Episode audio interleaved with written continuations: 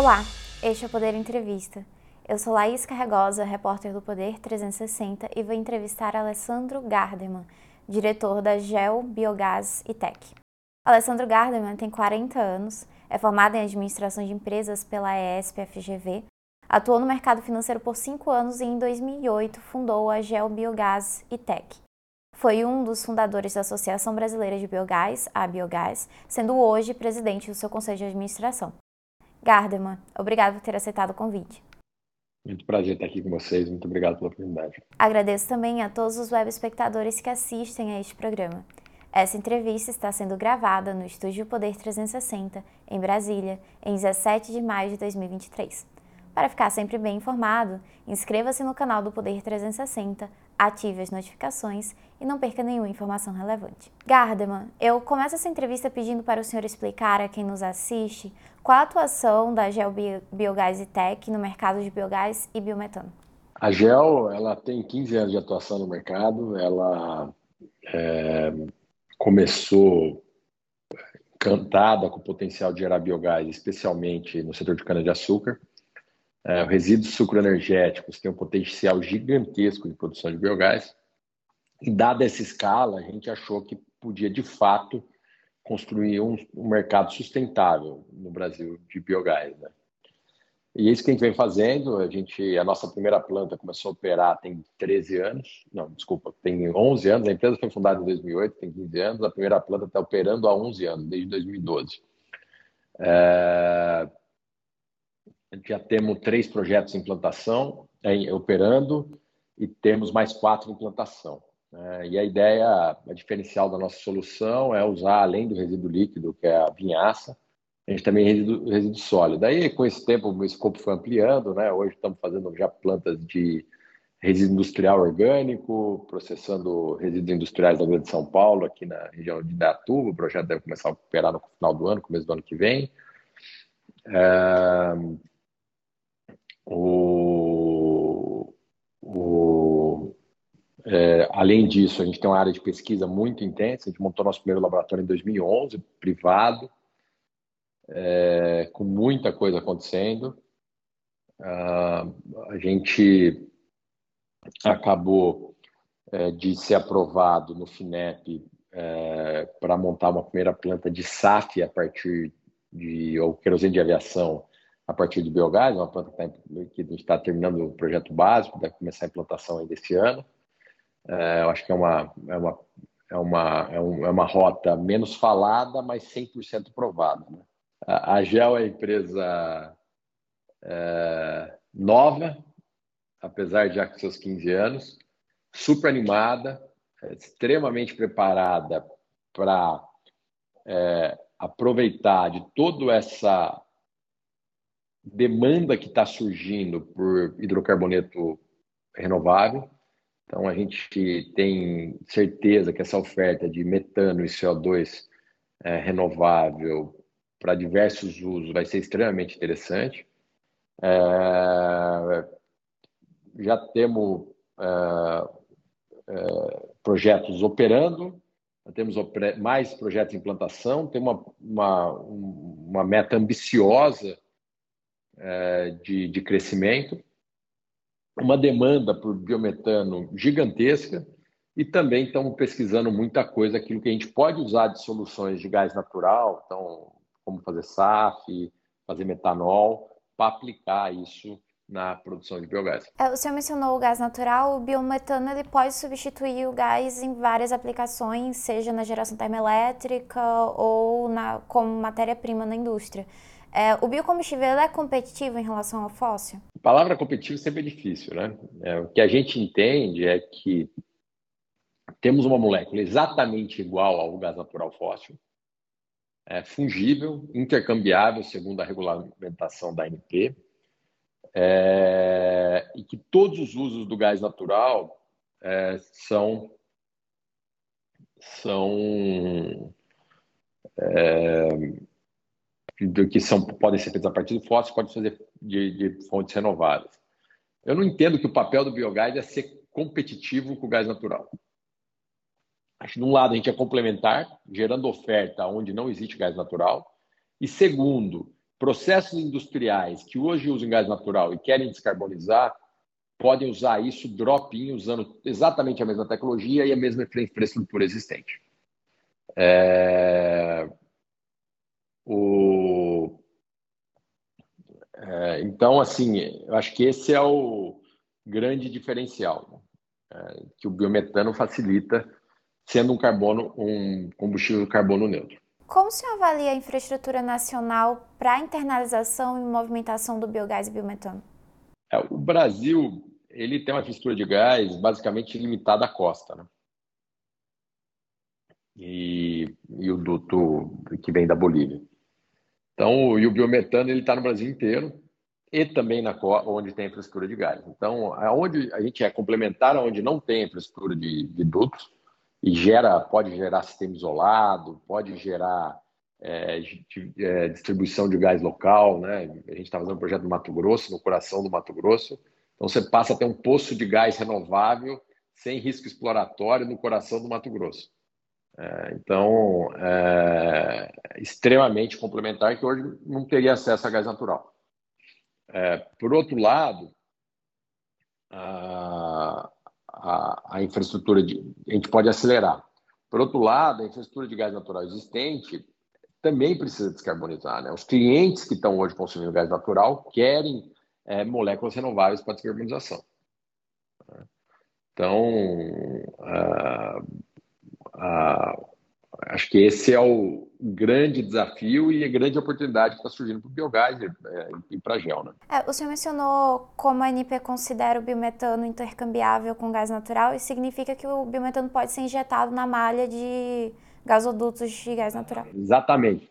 Exatamente. Tudo que você pode fazer com gás natural, você pode fazer com biometano. Com o PLD, o preço de liquidação das diferenças é, no piso, qual o cenário para os empreendimentos de geração termoelétrica a biogás e biometano? Como eles se tornam viáveis? É, o que a gente entende, principalmente o, o que o biogás pode fazer, ele é, ele é uma termoelétrica despachável, né? o biogás é armazenável. Então, a gente entende que o biogás, inclusive em plantas combinadas, é a solução ideal para térmica despachável na ponta. Mas para isso a gente precisa ter um PLD horário aí que faça sentido e que de fato é, reflita o semiótico.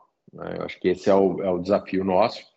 É, dentro, do, do, dentro do modelo atual de fácil no Mercado Livre é, e com o fim da, dos incentivos, é, não sei se faz muito sentido, talvez alguma coisa de GD ainda, é, mas no Mercado Livre somente eu, eu entendo é, quando você tiver um preço horário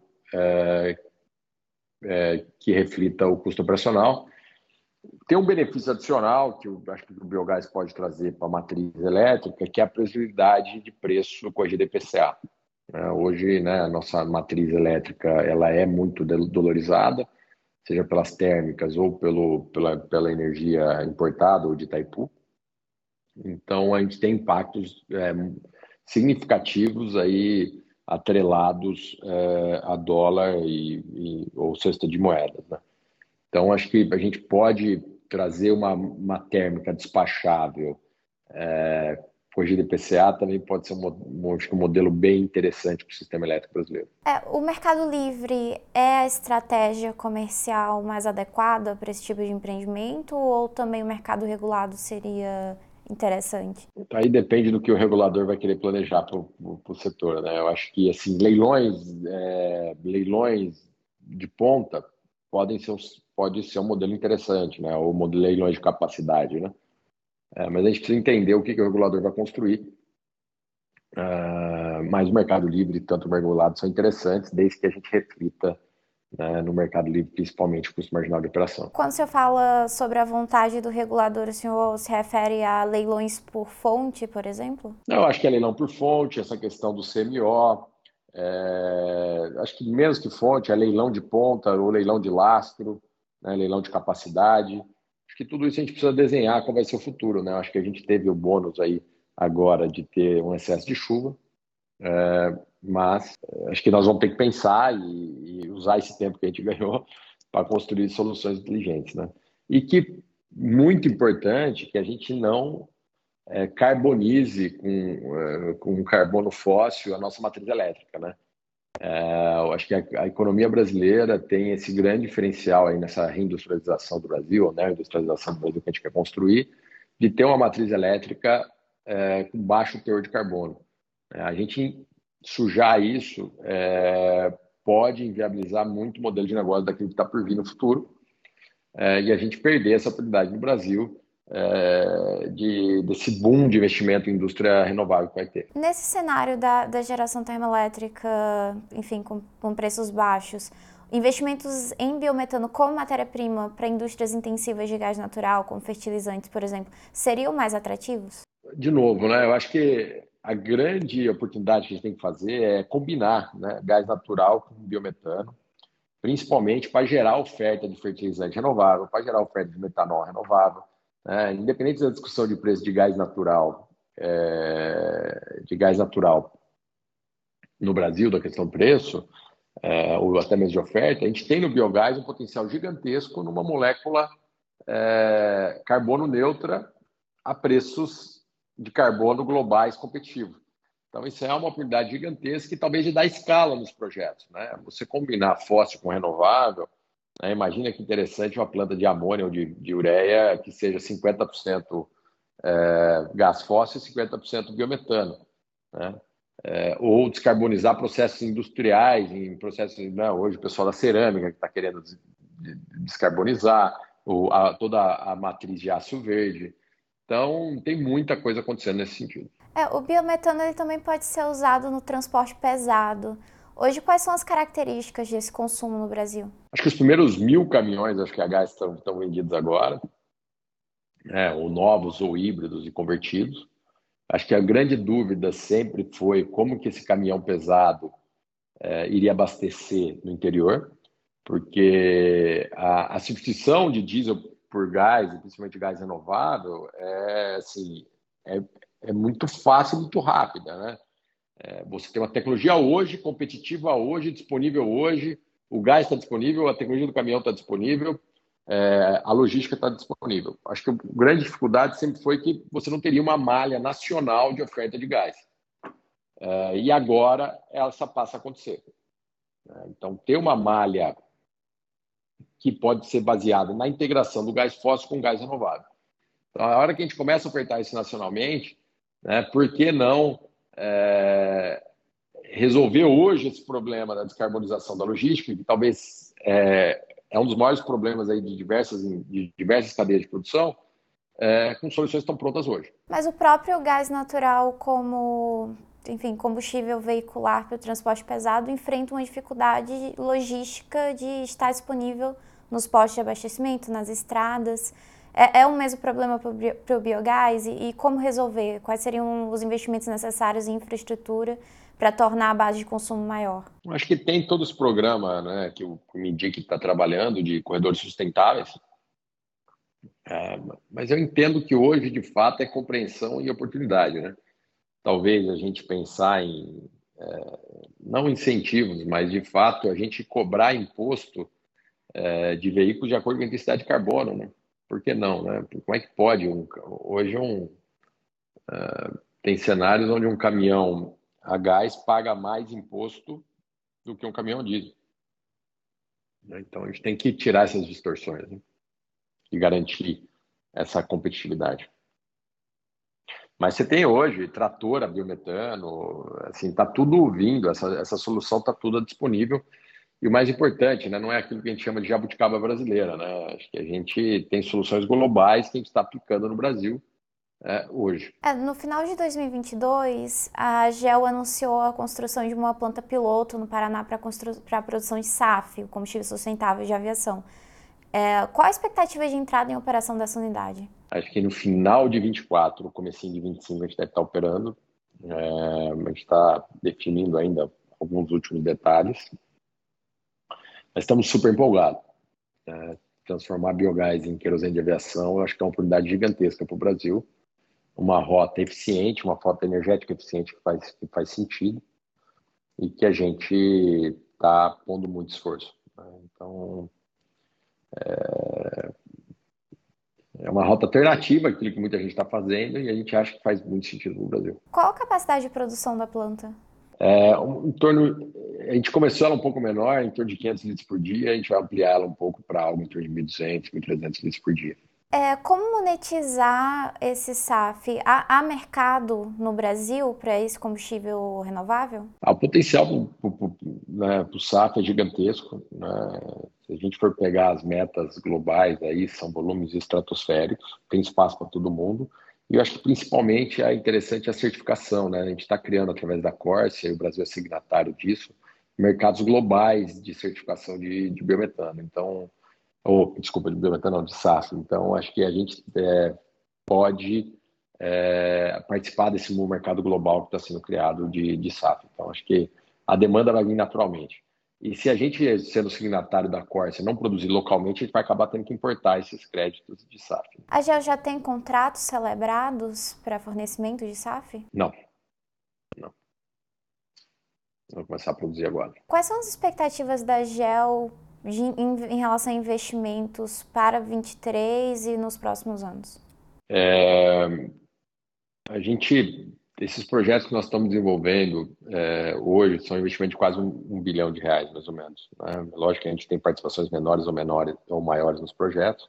A gente é muito associativo, é, mas a gente estima que a gente vai manter esse ritmo em torno de um bilhão de reais por ano de investimento é, nos próximos anos. Alessandro, o governo federal lançou em agosto de 2022 um programa nacional do hidrogênio.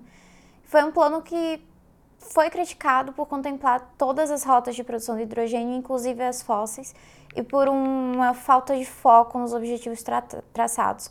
Como se avalia esse programa? Ele traz incentivos para o hidrogênio produzido a partir do biometano e biogás? É, sim, para nós essa discussão é, é, acho que é muito importante a gente olhar isso com análise de ciclo de vida. Né? É, escolhendo rotas de produção, o mundo não vai chegar na descarbonização.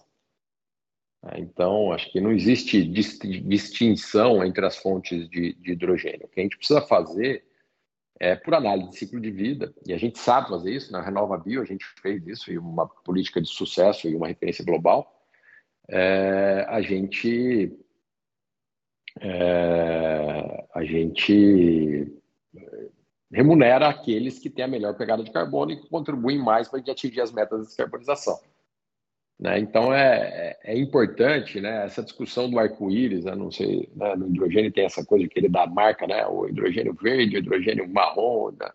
Acho que isso para nós é, é um pouco desnecessária. Né? Eu acho que a gente precisa hoje é, de fato, todas as fontes de produção de hidrogênio e garantir que a gente tem análise de ciclo de vida para avaliar a rota de produção desse hidrogênio. Em março do ano passado, o governo também lançou um programa de incentivo para a indústria do biometano, que prevê a inclusão dos projetos no REID, um regime de incentivos fiscais para projetos de infraestrutura, e instituiu o conceito de crédito de biometano. Esse programa ele surtiu efeitos para a indústria? Acho que o RAID foi extremamente importante, né? Acho que é, não fazia sentido, né? Assim, você vê, é, é um pouco do que o renovável precisa fazer, que a gente precisa resolver, né?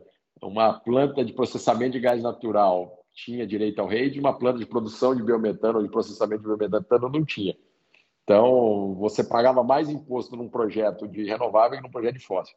É, então, acho que isso foi equalizado e eu acho que isso estão todos os projetos novos que a gente está implementando, a gente está se beneficiando do RAID sim. Eu acho que isso vai trazer bastante é, é, impulso ao setor. Né? E quanto ao conceito de crédito de biometano, como implementá-lo? O, o que falta para que esses créditos possam ser negociados? Acho que o principal é a gente fazer uma certificação muito robusta. Né? A gente precisa trabalhar numa certificação que faça sentido e robusta. É é, que a gente consiga acessar mercados internacionais. Né? O biometano é o produto perfeito para aquilo que todo mundo chama de hard to abate, né? aqueles processos industriais que são difíceis de descarbonizar só com energia elétrica. E, então, para o transporte pesado, para a indústria de aço, para a indústria de amônia, de fertilizante, para a indústria de metanol, para a indústria química.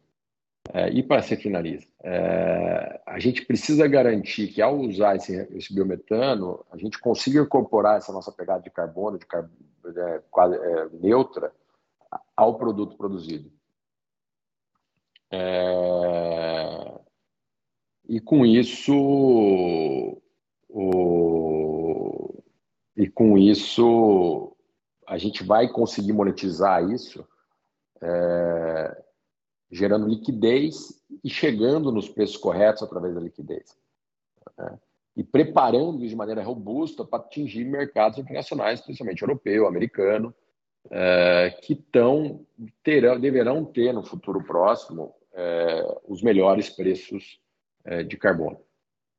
Então, a gente precisa garantir esse, a origem e a rastreabilidade desse produto e com total transparência.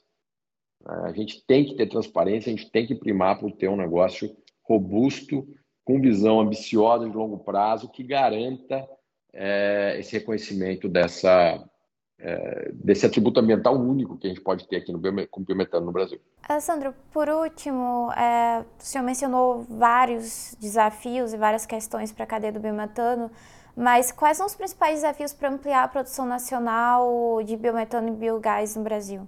Acho que a gente precisa é, um acesso à infraestrutura e conexão e a gente usar essa potencialidade de intercambialidade, intercambialidade e complementação que o biometano pode ter ao gás natural para a gente universalizar a oferta de gás canalizado no Brasil. A gente, com isso, der escala é, e se utilizar dessa infraestrutura, acho que esse é o primeiro ponto.